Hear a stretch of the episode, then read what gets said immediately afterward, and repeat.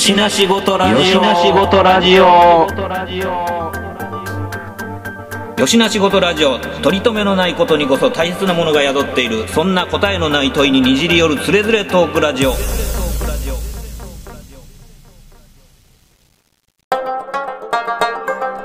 しの仕事ラジオやって。よしの仕事ラジオ？知らんはい始まりました。よしなしごとラジオです。今回お届けするのは私トミーとタギーです。はいえー、すごいあのー雑踏というか、えーこのバックグラウンドのサウンドがちょっとまあ聞こえてると思うんですけども本当に。あのー大阪は梅田の、えーめちゃくちゃ、えーレトロな感じの高架下の喫茶店とある喫茶店よりお送りしております。はで今日はなんでまたこの、えーここで、えー出張で、えータギーさんと、えー対面録音になってるかと言いますと今これ電車通ってますい。ね、行ってきたんですよねあのーアニメージュとジブリ展阪急で開催している、えアニメージュとジブリ展の展覧会に行こうやないかということで今ちょうど見て、見終わって、えーちょっと喫茶店でちょっと休憩をしがてら、えーちょっとまあ感想など述べてみようかなっていうことで一応まあ録音し始めたんですけどもどうでしたタギーさん？どうでした？そうやね。あのーまあ、まあ、第一印象っていうか、あれはまあ、あの、あれですね。懐かしいなみたいな。ああの、やっぱり自分が、まあ。ああいうね、こうアニメとかにこうどんどんこう傾倒するようになったのはやっぱこう小学校の頃から、えーね、こうずっとこう、まあ、見てて、まあ、特に、まあ、特にすごい好きクラスの中でも目立つほど好きかって言われたらそうでもなかったかもしれないですけど。まあそうですね他の遊びもいろいろしてたんでね。でまあねだんだんこう思春期とかに入ってきてもまだまだそういうのをこう見てるっていう部類の方にだんだんなってきてっていう、まあ、そのこう、まあ、タイミングが、まあ、ちょうど今回の展示の内容と、ん。まあほぼほぼリンクするような形で。まあ僕ら世代ほっとってもその世代なんでしゃあないですけどね。なんでまああの最初の感想としてはもう、まあ、懐かしいなとあこんなんあったわみたいな。そうあの案外忘れてるようなものもあったりとかだったんで、なんかまあそういうのが最初の印象かなと。そうですね。トミーさんだからは？そう、うんあのアニメージュとジブリ展やからだからまあジブリ成分多いものの、まあアニメージュなんですよね。だからあの、まあ、その当時の他のアニメーションの特集記事とかも、まあ表紙をこうずらずらって並んでるの見たりとかしたらあこんなあったなとかこのアニメとこのアニメ同じ時期やったんやとかっていうのはあって、まあまあ懐かしいなみたいなのがまず第一声ですよ。ね。ね話をして3人で行ったっていうか3人で行ったっていうか3人ででなんかまあ忘れてたやつとかもあったりとか、あとなんか確かにあの目の端には映ってたけど結局何の興味もなくスルーしてるやつとかね、あったなっていうのが分かったりとか。そうやね。うん、だから、うん、フラットに全部網羅的に見てたかっつったらそんなことは全くなくてそんなわけないですよね。そんなわけないけどなんかそれがなんか改めて分かったというか。まあ、ジブリアニメはまあねあの長編の映画が、まあこう割と定期的にずっと公開されているから、なんとなくこれの次これでみたいなのがあって、なんとなくまあその独立したようなこうい印象を持ってたけども、はい。実は、えー例えばもうガンダムのね、はい。映画であったりとか宇宙戦艦ヤマトの映画であったりとか、まあまあ、その他でもまあ何やったっけ「アキラ」とかね。そうですね。もう後半の方はなんか「エヴァンゲリオン」とかまあ、そんな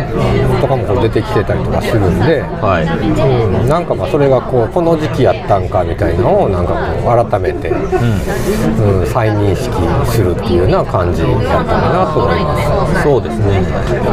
割とその最初の方からの、あのまあ、アニメージュとそのアニメーションの歩みじゃないですけど、まあ、クロニクルでこう年表になってするのがあってで、まあ、それを見ると,、まあえー、とアニメージュは78年に創刊みたいな感じになってたんですけど、まあ、それ以前から、まあね、そもう最初は鉄腕アトムですよ。まあそこら辺はさすがに僕らもうねあの生まれてもないんで全然わかんないですけどだんだんまああの物心ついて認識し始めた、まあ、宇宙戦艦ヤマト以降ぐらいですかね。そうですねうんっていうのはもうほとんどだからあのアニメージュの創刊からの歩みと、まあ、足並みが揃ってるような感じだったんでちょうどまあいい感じにそのクロニクルが僕らの、お物心ついて以降と。そうですね。ね、っていう感じやったんで、まあその辺は結構なんか改めて見ると面白いな。と思って、まあまあ今ねその2020年代でもまあアニメ大盛況ですけど。そうですね、なんかまあその今のお話でこう創刊より前のこう雑誌のこう前身みたいなのがあったりとか他社のとかがあってそのアニメ関係とかをこう発信している雑誌ももうすごいペラペラの薄い雑誌で。そうですね、まあ、そういうのを展示してたりとかして、まあ、それよくこうじっくり見てみると、まあ、あの特撮ヒーロー系のもんとか、まあ一緒くたでしたね。うんね。とかまあちょっとこう我々の時代よりもまあ前の、まあ、そういうちょっと劇画調の漫画とか、まあ、そういうのとかもこう混在してて漫画アニメ特撮みたいなのがこう一緒くたの、えーもんで、でまあ当時はその東映の漫画祭りとかもあったりとかで、はい。やっぱりこう子供が見るもんみたいな、うんただまあその創刊されたぐらいからやっぱりそのいわゆるマニアと呼ばれるような人たちの、まあ、こう世界っていうか、まあ、それがちょちょっとずつこう確立してきてんねんなとか、あのアニメ作品がこう多様化していくし完成度とかもこう上がっていくしっていうのを、まあ、こう順を追追って見ていくような、うん。なんかそんな、まあ、一気に見るみたいな感じやったかなと思いますね。そうですね、いや、ほんで、まあ、会場も大盛況で、大盛況ですよね。まああのコロナシフトというか、まあ、ということで、1時間ごとに入場させるという、まあ、入場制限して、1時間ごとに、えー入場者を切って、えーっていう形やったんですけども、割と駆け足で、まあ、細かなその雑誌の、えー一文とかが載ってるところは、もう斜め読みでずらずらっと出てきたけども、もうがっちり1時間ぐらいうんかかりましたもんね。だからまあね他のなんかこう見てはる人とか結構ほんまにこう食い入るように見てたりとか、あのめちゃくちゃ写真撮ってたりとかね。はいそういう意味では割とこうあっさりみな感じで巡ったけどもやっぱり小1時間かかってるかかりましたねいやこれもうバッチリ読み込んでとかってなったら2時間ぐらいかかるんちゃうかな。けど大丈夫かな半日ぐらいおる人おるよなみたいな。いそうですよね。ね。そうだからまああのぶっちゃけまあジブリと、えーガンダムのものに関してはまあ他でも見る機会あるし、まあ僕なんかはよりこうほじくって見てる部分があるんで、もう別にそこは逆にスルーでいいからみたいな感じで、あれねっていう感じね。はいはいはいみたいな感じで言ってたんで、まあ、それ以外のもんとかの方がむしろなんかまあこんな機会でもないと見れへんよなみたいなことがあったんで、そっちの方をむしろこう重点的に見る感じにはなったんですけどもだからまあねあのサギーさんともちょっと見ながら言ってたのはあのやっぱりガンダムがそのね。あのめちちゃくちゃこう世を席巻してる時代とかでも、アニメージュの紙面的にはそこまで大きくは取り上げられてなくて、えーやっぱりその、まあ、宮崎駿を中心とした、あー高畑勲とかのあっちの方にこうフォーカスがそうやね。当たってて、ね、あのジャリンコチエのアニメーションとかも結構大きく特集されてたりとか、ね、ほ他のアニメ雑誌がどうやったのかちょっとあんま覚えてないですけどなんかそっちの方にウェイトが置かれててガンダムはまあ一応それは、まあ、扱わへんわけにはいかへんから、扱ってはいるんですけど、そこまで大きくはない感じでしたね。だからまあそれこそがアニメージュという感じで、やっぱりまあそれもまあ入ってすぐ言ってたけども、まあ、当時のアニメ雑誌とかで、えーアニメートとか、えーニュータイプとか、まあ、ニュータイプちょっと後発やけど、まあ、そういうものに比べてやっぱりこうアニメージュっていうのはこう独特の個性がそこに展開されてて、うんあのまあまあなんていうんやろな、あのちょっと時時代とはちょっとずれてるというか、うんまあそのリアルロボットアニメがこうまあ全盛期を迎えるんやけども、まあ本当にこうガンダムとかだいぶあっさりしてて、うんむしろちょっとマクロスよりなんかああなんかそんな感じでしたね。うんマクロスは結構扱ってるって感じで、まあ、イデオンとかもちょっとうっすらぐらいうっすらですね。なんかサンライズと距離を取ってるのかな。うんなんかそういう風に見えるなっていう、確かにそうですね。だからそのまあトータルで見終わった時に思ったのがその結局、えー鈴木敏夫の仕事っていうことですよね。うんそうやね。編集者の仕事、からこうジブリ設立してそれ以降。っていうその鈴木敏夫がそのアニメージュからジブリのプロデューサーになってっていう歩みを見たみたいな感じですよね。まあだからナウシカものの展示がどうしても多くなるっていう。そうですよね。うん。うん。そうなんですよね。だからまあそうかと思って、ほんでその一番最後あのノベルティのグッズのところに行ったら、あの鈴木敏夫の本がバーンって売ってあって、まあそりゃそうやなと思って。そりゃそうやな。そりゃ売らんかなやなみたいな、うん。だからめちゃくちゃ売れてたけどね。めちゃくちゃ売れてたね。みんなもうガッサガッサカゴに放り込んで。ノリって何？いいやや私もそこそこノリで。ーだから、まあ、あの言ってもそのジブリ目当てで来てるお客さんがね。少なく見積もっても7割ぐらいはそうでしょそうやね。だから内部の展示で別にそのジブリと言いながら、えー隣のトトロとか、もののけ姫もののけ姫はなかったな、まあ、そういうものの展示でほとんどなくって、ただこうね土産物コーナーにはそんなこう溢れてるって溢れてるもうジブリがいっぱいでしたジブリがいっぱいでちょっとびっくりするぐらいのそうですねだからほんまになんていうか鈴木敏夫のクロニクルみたいな感じ。ですよねねだから鈴木敏夫がまあ鈴木敏夫がなんかアニメージュなんかなんやけど、やっぱりその作品とかだけじゃなくって割とそのこう裏方にスポットを当ててるっていうのが、まあその独特の視点で。うん、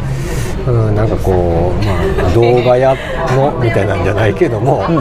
なんか、まあ、そその匂いもかなりこう強い、まあ、そういう記事関係とかがいっぱい出てて、そうですね、でも本当遅刻するのはもう本当やめないとだからなんかその辺をなんか埋め合わせるかのようにあの富野義行との対談があったりとかっていう部分でそのやっぱこうガンダムをフォローアップしてなかった部分の埋め合わせなあかんなみたいな。ね本当に、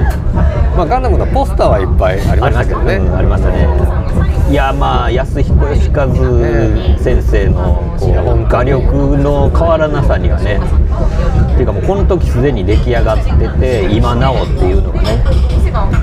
まあね、ため息が出るような感じですけどね。そうですよここはねね。まあククルス・ドアンの島をまあ手掛けるっていうことでね、まあ、どうなるかっていうことなんですけれども、まあ、そんなんで、だから、いろんな人がやっぱりこう出入りしてる中で、そのね、押し守るとか、こうね、あのいち早くフィーチャーしたりとかいうようなこととかもなんか触れてましたけど、いやまああのビジュアルを見るに押し守はモテへん感じのビジュアルでね、うんもう犬しか相手にしてもらえへんやろかみたいな。ねえその当時の写真では犬は確認できへんかったけど皆さんにお伺いしたいので、ね、だからそのねあの最近ちょっと話題にもしてる、あのうるせえやつらが復活するのとかもね、手伝ってそこからこう、まあ、見出されたというか、っていう感じでなんかその辺のまだまだまだなんかあのね青二才臭を漂わしながらこういろいろこう対談とかして押井守とかが見れて、まあ、それはそれなりにちょっと面白かったですけどね。れ何？ビューティフルドリーマーまだわかんない。です。まあね銀河鉄道999とかやってるよね。ね、そうですね。だからめちゃくちゃ若くして、まあ、そういうこう対策系の、まあ長編対策系のそういう演出にこう関わるっていう、でまああのまあそういうそういうこう裏方をまあ初めからこう追うタイプの雑誌やったから、まあもちろんそのねあのまあいろんなねさっきの高畑勲とかの話も出てたけど結構みんなめちゃくちゃ若くして、なんかちゃんとした仕事してるなっていうのも なんか改めてね認識するっていうかあのうん写真とかも見ると若いなみたいな、うん。ねまあ、富野監督も、まあ、そうそうね。あのギラギラしてるなみたいなとか言いながら見てたんですけど。ねみんみんな油切ってましたもんね。本当に。テカテカやなって思いながらね。目がねこうギョロッとしてるやんと思うんでほんまにね。あ今はもうね亡くなった人も多いですし、深夜の1時ぐらいに。ね、生きてて頑張ってる人ももうほんまおじいちゃんばっかりなんでね。寒いミキサーみたいなに。一番最後の方にねこうあのめっちゃ若手クリエイターの写真とかが、ねあってあの庵野監督とかがこう写ってたりとかね、うん。あれも多分めちゃくちゃ若いよね。そうですよ。20代前半なんちゃうかな。一番いいやつ買ったろなんかだからあのー、オネアミスの翼のことを特集してるのでその見出しのところにね確かえっ、と無名の若者たちが作るみたいな感じで書いてあったんですよだからいやまあそれこそあのーまあ大根フィルムあたりでまあちょっとブイブイ言わしてたあの安野とか、えー岡田敏夫とかあの辺がこうまあなんていうのかなこうはったり半分でいろいろこう大人とやり取りしながらバトル・オブ・オネアミスをやってた頃のっていうことだと思うんですけど難しいなと思ってたら。だからそう考えるとだからみんなほんまに早うからいや本当に。ね すごいね庵野秀明なんてのはもうほんまにそのナウシカの巨神兵の部分をねあの先に東京に出てきてみたいなことをね言うてるじゃないですか。だからまさにその時なんやなみたいな。本当にねもう途中でなんかもうめちゃだからまあこうライフワークになってるのが分かるよなっていうそうですね。あれですね。だからもう学生の時からもうその延長線でもう半分プロみたいな活動をしてそしてそのまま本当にプロになっていったというそのなんか時代をなんかこうちょっとその辺を切り取ってるというか。ねだからまあなんていうんやろ。う。いわゆる80年代の人、若者、だからやっぱりまあその世界でにあってもやっぱりこうこの言い方が正しいかどうか分からないけどでもポストモダンやなって思ったんですよね。もう時代がポストモダンですよね。ねいうのがあってその皆さんにそのなんかそれでこうなんか若い人がこう一気にこう活躍し始めるっていうのがね、まあ、アニメ界でもあったんだっていう、うん。でもできなかったじゃんだか？らそうそう。だからなんていうのかそういうえっ、とまあコミケとかのねあのそういうこう薄い本を作る職人たちみたいなのがそのまんまこうプロになっていったりとかするっていうのがのそのほんまに立ち上げその黎明期のあの道筋がまだなかった頃に切り開いた人たちっていうのがそのまんまねそうやってこうなんか雑誌で切り取られてるっていうね感じがすごいしましたね。その頃だからまあ僕らはまだそこまでの意識はなくって、まあ、中学生ぐらいとかやったんであれですけどでもなんか高校生大学生ぐらいになってきてたら割とそれをなんていうか自分たちと同じジェネレーションの人がそうやってこうポンポン活躍してデビューしていくっていうのをこう横目に見ながらっていうようなことを感じてた雑誌なんやろうなみたいな。っていうのはちょっとすごいあのその辺を想像すると結構生々しく見れましたけどね。僕らの世代よりもまあなんかこう早熟っていうか、うん まあその現代の若者を見ると自分たちの方がそうであったと思うんやけど、えーまあさらにこう一回りぐらい上のその世代とかを見るにつけ、もっと早かったんやなっていうことそうですね、だから、なんていうのか、好きが、あの好きだから、もっと見ようじゃなくて、好きだから作っちゃおうまでの道がもっと短い、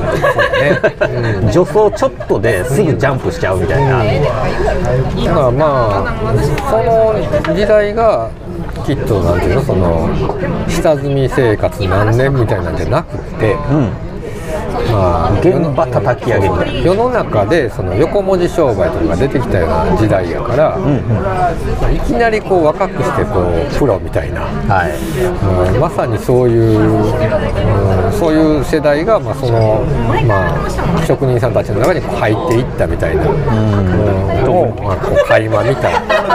なと思いました。ね、その辺がやっぱり80年代の前半って割とそれがぼかすか同時多発的にいろんなジャンルとかメディアで起こってたんやなみたいな。なんか感じますね。まあ、まあこれもまあね回りながら言うてたけどそのちょうどその OVA の話とかもしてて、はいはいはい。やっぱりこう鳴り物入りでできた OVA が不発に終わるみたいな とかね。まあまあそれはそのまあ作品もそうやし多分マーケティングとか、まあ、そのインフラのね。そのなんていうの普及の仕方とか、まあ、そういうことが結構未文化なことが多いのに、えーやってしまえみたいなんじゃないけども、まあ、そういうなんかものも感じたりとか、うんなんか、うん、なんかまあ作品を通じて、まあ、その時のこうクリエイターとかの、まあ、あり方とか気持ちとかをちょっとこう垣間見るような展覧会でもあったかなみたいな。そうですね。うん。だからそういう若者のあのがえっ、とまあクリエーションしていくのをちゃんとこうレポートルポルタージュする雑誌が傍らで並走して、でそれがあの二人三脚でえっ、と作品作りに提供してた。そういう関係性がなんかちょっと羨ましいですよね。ちょっと羨ましいよね。そう。だからまあ、なんていうの、まあまあ、当然ね、そのアニメーターになるにはこういうスキルを勉強したらいいとかの、まあ当然あったやろうけども、まだまだその辺がこう整備されてないっていうか、えーまあ実際に僕たちが例えば大学生になるとかぐらいのタイミングでは、例えばこう漫画学科みたいなのができたりとか。でき始めぐらいですね。だからなんかこう、うんなんかその世界にエントリーするにはこれをこう学ばなければならないみたいな、ある種のこのマニュアルみたいなマニュアル化されたような世界観が僕たちの場合はこうでき始めていたりとかしたけども、まだそれがこうない時代、うん。っていうのがまあなんていうの。かな、うんなんかこう過激な世界のようにも見えるっていうか、うん刺刺激的な世界のように見えた、まあ、それが羨ましい。そうですね。だから本当にそのまあえっ、とアニメとか特撮みたいなのねそのまあ庵野秀明とかがそのウルトラマンやってみたりとかっていうのを、まあ、8ミリフィルム16ミリフィルムみたいなんで撮ってで切り張りしてで特撮もなんか手作りでやってっていうようなやつをとにかく作ると。とにかく作る。でそれをなんか発表してでなんかプロの方にもそのアプローチをかけていくみたいな。でまあセオリーっちゃセオリーなんですけどあの今はねそれこそまああのスマホ一つで映画撮れるわけじゃないですか、アニメーションも撮れますよ、で、まあ、やってる人ももちろんいますよ、で YouTube に上げてでいろいろプレゼンして形にしていってる人ももちろんいますよ。だけどもっともっとそのまあ8ミリの撮影機材を用意するだけでもめちゃくちゃ金かかってっていう中でもやった人がいたその熱量。がねだから今ももっと簡単にできる状況でありながらそこまでなんかまああるんでしょうけど、うん、だからそこまでの熱量をだから僕たちがそれをこう利用して、えー世に問うてみたりとかっていうことをしてるかって言ったらいやそこまでの熱量はななんて思ってしまうぐらいにやっぱとにかく好き好きやからやるっていうののあの直結する感じ、なんかやっぱこう覚悟が違うというか、うん。うん。まあこうなん。やろな、まあ、ある意味ではこう無計画なんかもしれないけど、そう。なんかやっぱうんでもなーとかっつってでけへん理由を探しがちなことになってしまうんですけど彼らは、いやいやいややるんだよっていうただただやるっていう熱量がすごかったよなっていうのは、うん、なんかまあ今自分がこうおっさんになったからこそより分かるっていうこともあるんかもしれない。なんか言い訳をしないというか。なんかね先に言い訳をしてしまうみたいなところがあったんで。そういう部分でひたすらになんかこう情熱駆動やなっていう。ねロマンチシズムやなってねって思いましたね。うんでまたそれをなんかあのまあ鈴木敏夫をはじめとしてね、あのそういうやつをじゃあ分かったあのややらしたろやないかっていう人もまた同時にいたっていうね。その熱いのに一緒にやったろやないかいっていう人もいたっていう。あの金にならへんかもしれへんけど一緒にやったらやないか。実際金にならへんこともいっぱいあったと思うんです実際あの直しかかって興行収入的には大したことになってないしっていうことを考えるとまあそうやってねあのあんまり儲けれてない。だから今はそのなんていうかあ儲けれるかもしれへんからやるとか、っていう風なちょっと横島な思いがあって実現することの方が多いですけど、なんかそういうねあのおもう同じ思いで協力するとかお金を出すとか、もう死なばもろともみたいな感じでなんか心中覚悟で やってくれるっていう人もいたんやなっていうのがなんかそのなんていうか暑苦しくも感じるんですけどやっぱ羨ましくも見えますよね。うん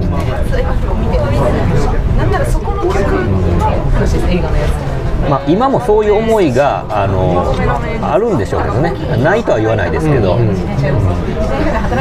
でもいろいろ機械とか、あー物がない時にやるっていうのはその場に持っていくまでにやっぱりすごい努力しないといけないことがいっぱいあるんで、っていう部分を超えてくるっていうのがやっぱり。ね、その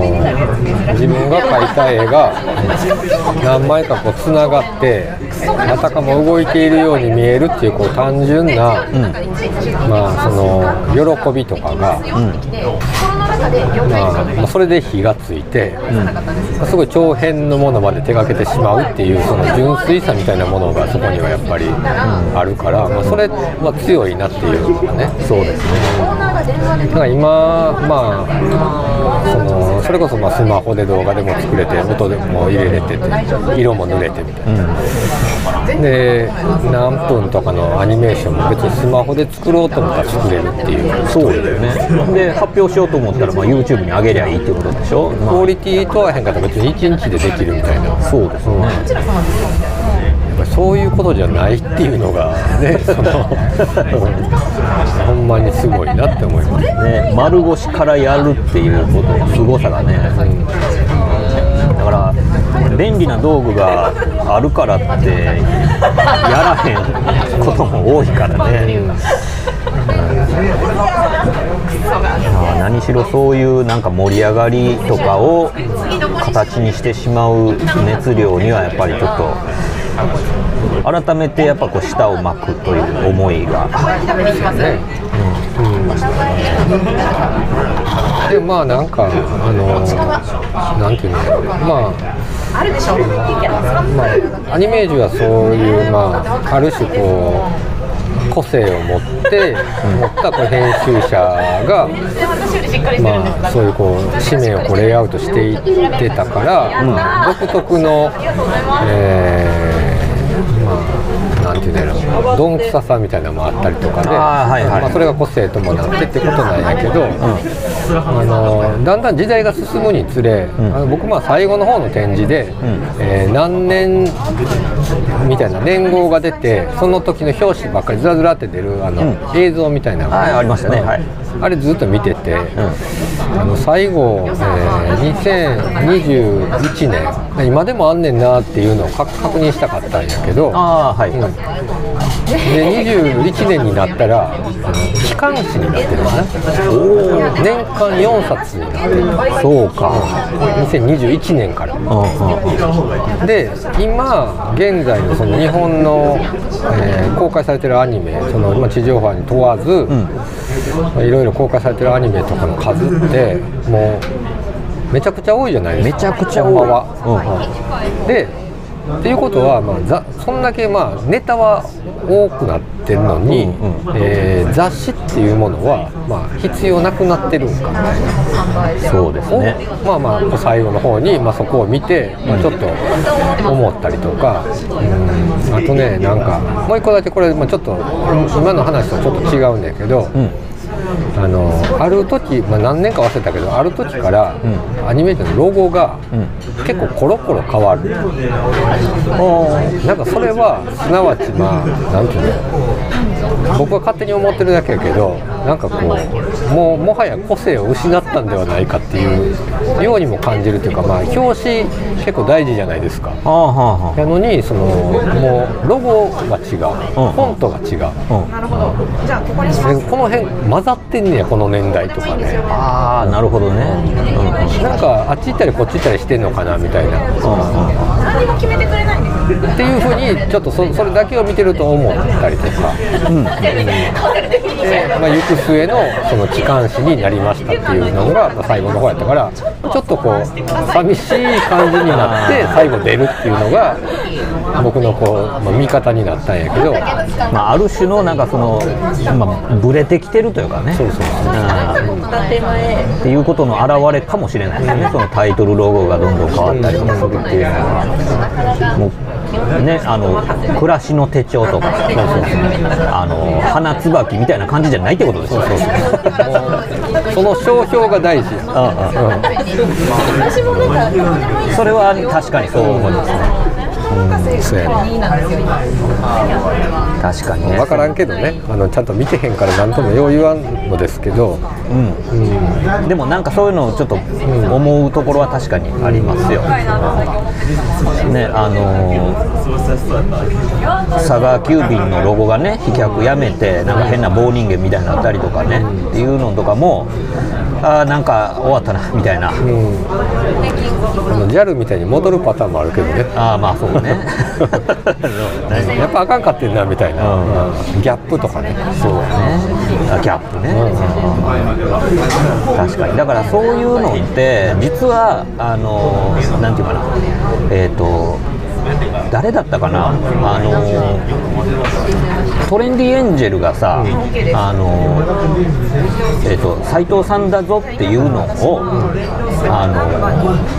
なんていうかなもうもうみんな飽きたでしょってやめようかと思ったけど、えー誰か先輩芸人にあのやめたらあかんと、そこずっとやらなあかんって。言ってでそれはあの飽きたのは自分が飽きたんであって、あの客が飽きたわけじゃない。客はずっと待ってるっていう話をしてて、っていう話を聞いた時にそうだから自分が飽きてるだけでみんなに飽きられてるって勘違いするパターンってあるよなと思って。なんかねその僕らも若い時は僕らの若い時は、えー常にそういうこう新作みたいなのを更新するようなスタンスじゃないと、すごい保守的やっていう見られ方をしていいたりとか。して、まあ、そうじゃないこう自分の中でこうこう確信し続けなければ、かっこよくないみたいなのがあったけど、なんかねこれもどいつ以降やろ2000年以降って言ってもいいかもしれないけども、なんかねやっぱりこう観客っていうか患者は、えーこの人からはこれを見たいみたいなのが、まあ、ある程度決まってて、うんうんうんえーやっぱりこうジブリからはやっぱりこうジブリと作ったようなものを見たい。うん。で急にちょっと違うこととかやると、これ何やってんねんみたいなことになったりとかするし、なんかねそれはねやっぱり2000年超えて以降はどんどんそういう風になってんのちゃうかなと思って、あのフェスあるやんフェス。あフェスね。はい。はいでフェスっていうのがもう今当たり前になったけど、昔はまあそういうのあんまりねまだあの会場のあの設営とかもめめちゃくちゃでとかあの模索状態の時っていうのはそこに登場するミュージシャンはなんか新曲やらなあかんみたいな。うんそうですね。ただもう観客のほとんどは深いファンじゃないからあんまり知らんみたいな、で結局まあ最近はどうなってるかっていうとやっぱりその懐かしのミュージシャンが出てきたらそのやっぱり懐かしのその曲をやってもらって、そのアンセムをやっぱりこう味わいたいんだ、うんまあ、それでこう相互にいいいい関係ができるみたいなのがもうなんか普通になったけど、うん、やっぱりその斎藤さんは、やっぱりちょっとそういう意味ではちょっと古いちゃうかなと。はいはい、感覚ね。そうそうそうそうそう。そうだからやっぱりその芸人として長生きするためにはあのずっとずっとやり続けるギャグとかはほんまにずっとやり続けなあかんくって、うん。でその中で新しいこともやるんだけどでも斎藤さんだぞは言い続けなあかんみたいな。うん。そこでなんかあの一回安心させるっていうか、っていうのがやっぱ結構あるんやなと思って、うん。だからそうフェスとかでそうやってなんかあのヒット曲昔のヒット曲をあのやるっていうのも多分それに近くてそれでなんか中途半端にあのなんかリミックスバージョン2022リミックスみたいなやつとかやられたりとかしたらみんなちょっと首かしげるみたいな、あの曲やねんけどちょっとリズムちゃうしみたいなとか、あーなんかやたらやたらもたって歌う癖強になってたりとかしたら気持ち悪いとか、ってなるみたいにあの時のあのまんまでええのにみたいな。そうやな、う んこんなんやったっけみたいな。っていうようなことがやっぱ確かにあるんでだから客の立場からすると、あの本人が飽きてようが何しようが同じもんやっぱ求めてしまうんですよね。だからまあちょっと話がちょっとぐわっと脱線したかもしれへんけど そね。うん。そのある時からやっぱりそのアニメージュは、うんえーまあ、いろんな、まあ、流行ってるアニメももちろんめちゃくちゃ扱うし、一時まあアニメ界がこう萌え色がめちゃくちゃ強くなったりとか、あのね、こう美少女なんとかもんとかもやっぱり増えたりとか。増えましたね。あーであとはまあこうジャンプ系のもうこう流行るアニメみたいなの取り上げたり。とかしだしたらやっぱり急になんかアニメ受色っていうか、ああいうこう徳間っぽさみたいなのが、えー全然なくなってしまって、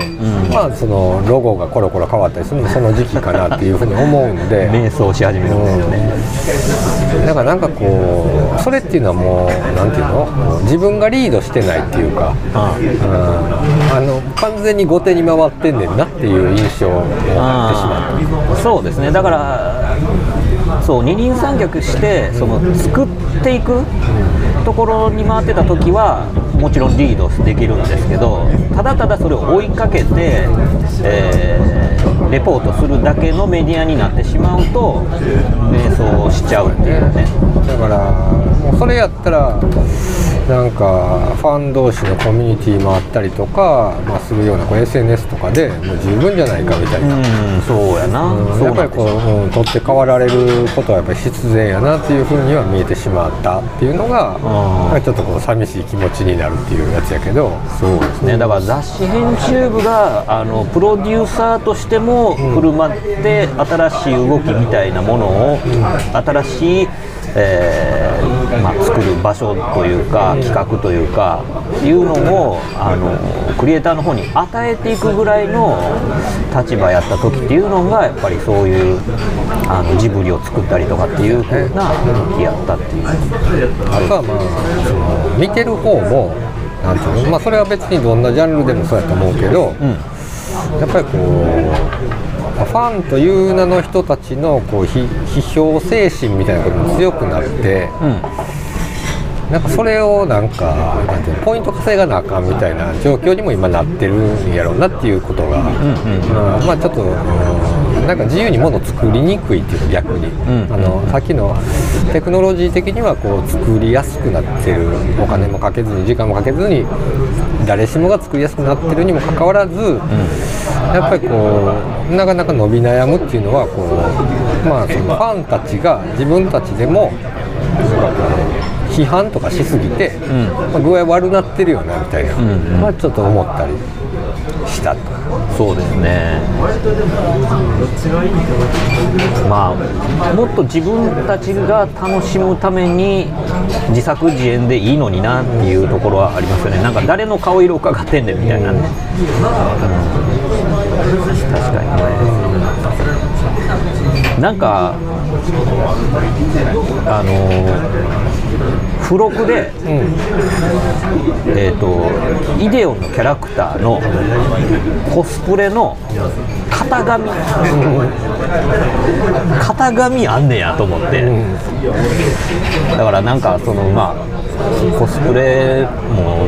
始まり、駆け出しの時期ですよね。だから今今ならなんならもうコスプレしたいななんて思ったら衣装変えるじゃないですか普通に売っててだけど自分で作らなあかん時で型紙が 雑誌付録になってるってすげえなと思ったのがで思ったんがやたらすごろく作ってるなと思って。すごろく多かったな。うん、すごろくの付録多いなと思って、なんかあのコロコロコミックとかはすごろく多かったイメージやけど この アニメ雑誌もまあまあすごろくだよなと思って、付録面白いよね。ね、なんかあの手帳とか面白くない？あ面白い面白い。ななんてことはないねんけどな。なんてことないねん。なんてことはないもんやねんけど。何のために使うんか分からへんカードのやつとか、厚紙に印刷してあって破線が印刷してあって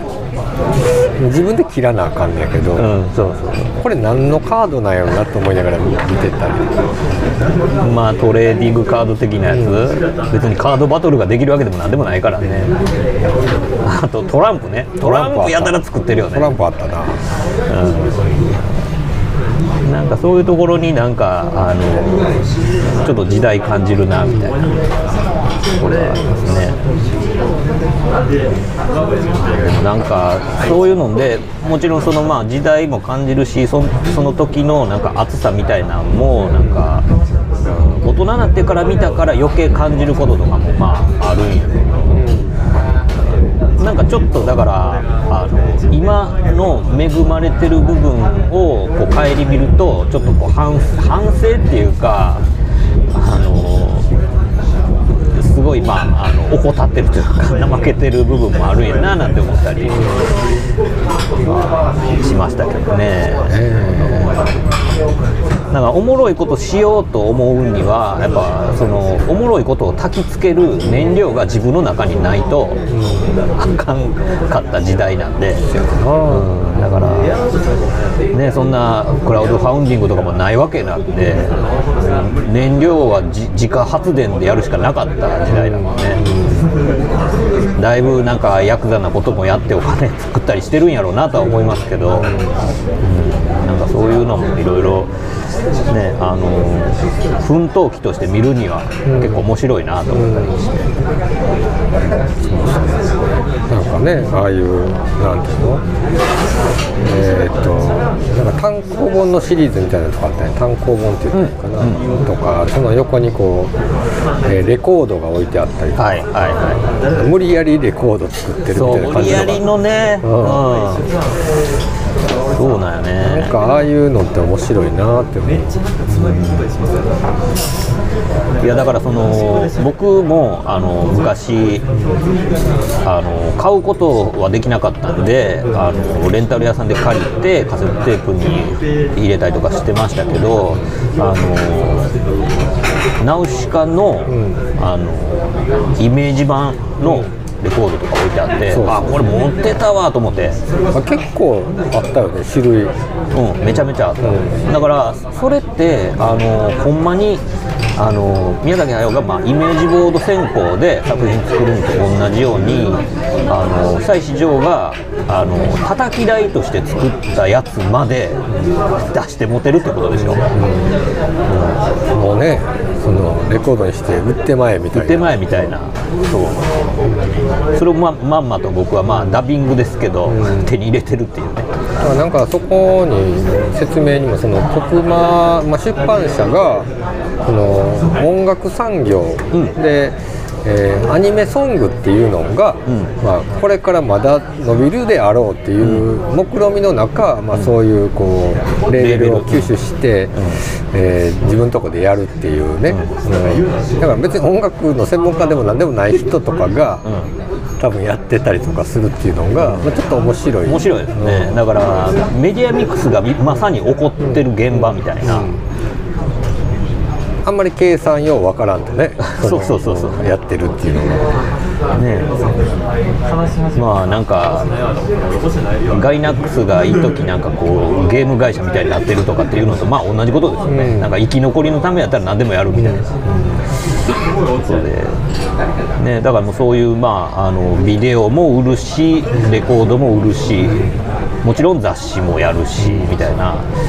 っていう総合メディア企業とかっていうのに、まあ、どんどんなっていくっていう感じもちょっと面白いですよね。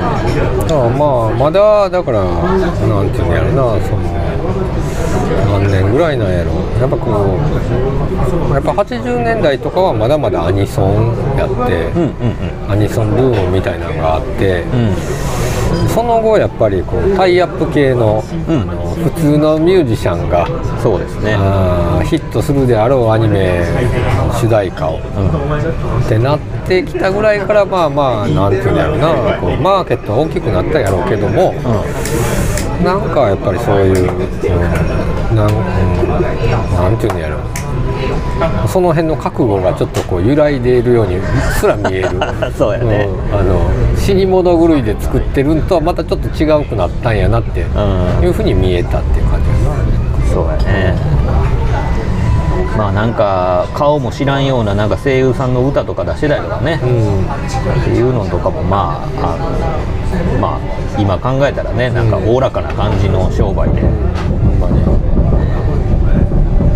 まあそんなんで今のね声優さんがこう矢面に立って全国回らなあかんくなってるっていうね、うん。ことの始まりやったんかもしれないですけどそうねやね、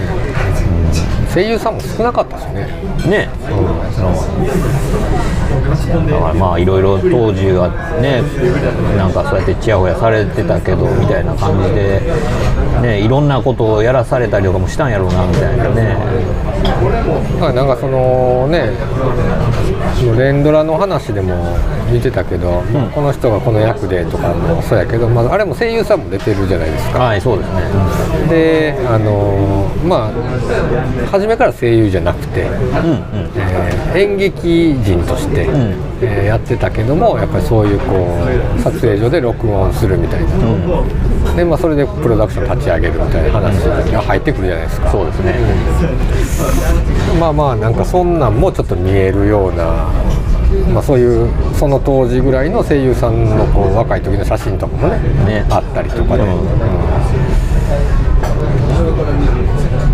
だからまあいろんなものの道筋の始まりの始まりがそこにうんあってそうかこれが進むと今になるんやなっていう。やね。だってあれもいつぐらいか分からへんけどそれこそ20年ぐらい前に声優の雑誌ってできたよな。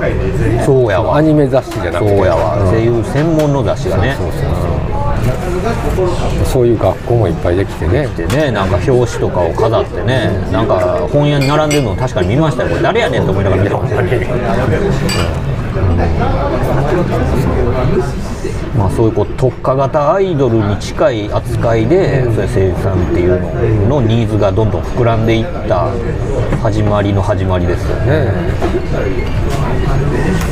ねまあそんなんでだからこうほんまにそういうのをこう歴史を串刺しするみたいな感じでそのメディアミックスの歴史もそうですし、そのアニメーションが出来上がる現場の雰囲気とかっていうのをまあ振り返るにはまあちょうどいい感じのちょうどいいよね。ね展示でしたね。なんかもっともっとジブリっぽいんかなと思った。らそうでもなかったのが逆に良かったなと思いました。そうですね、あのーまあでも途中あのーガンプラのジオラマは別にいらんなと思いましたけど。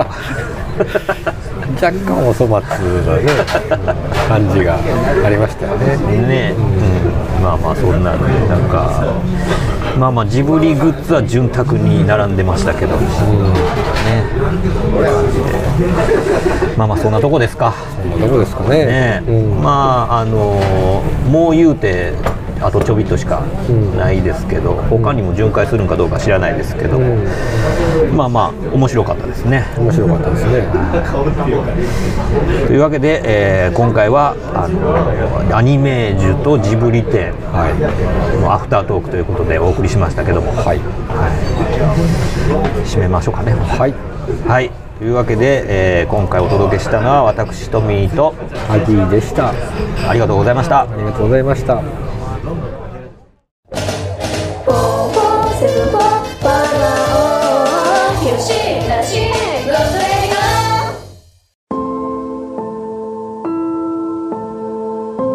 吉な仕事ラジオではお便りを募集しております。メールアドレスは4474510アットマーク Gmail.com 数字で4474510アットマーク Gmail.com まで。質問ネタご意見何でも構わないのでどしどしお寄せください。お寄せください。というわけで吉な仕事ラジオ今回はこれまで。続きは次回の講釈で。よろしく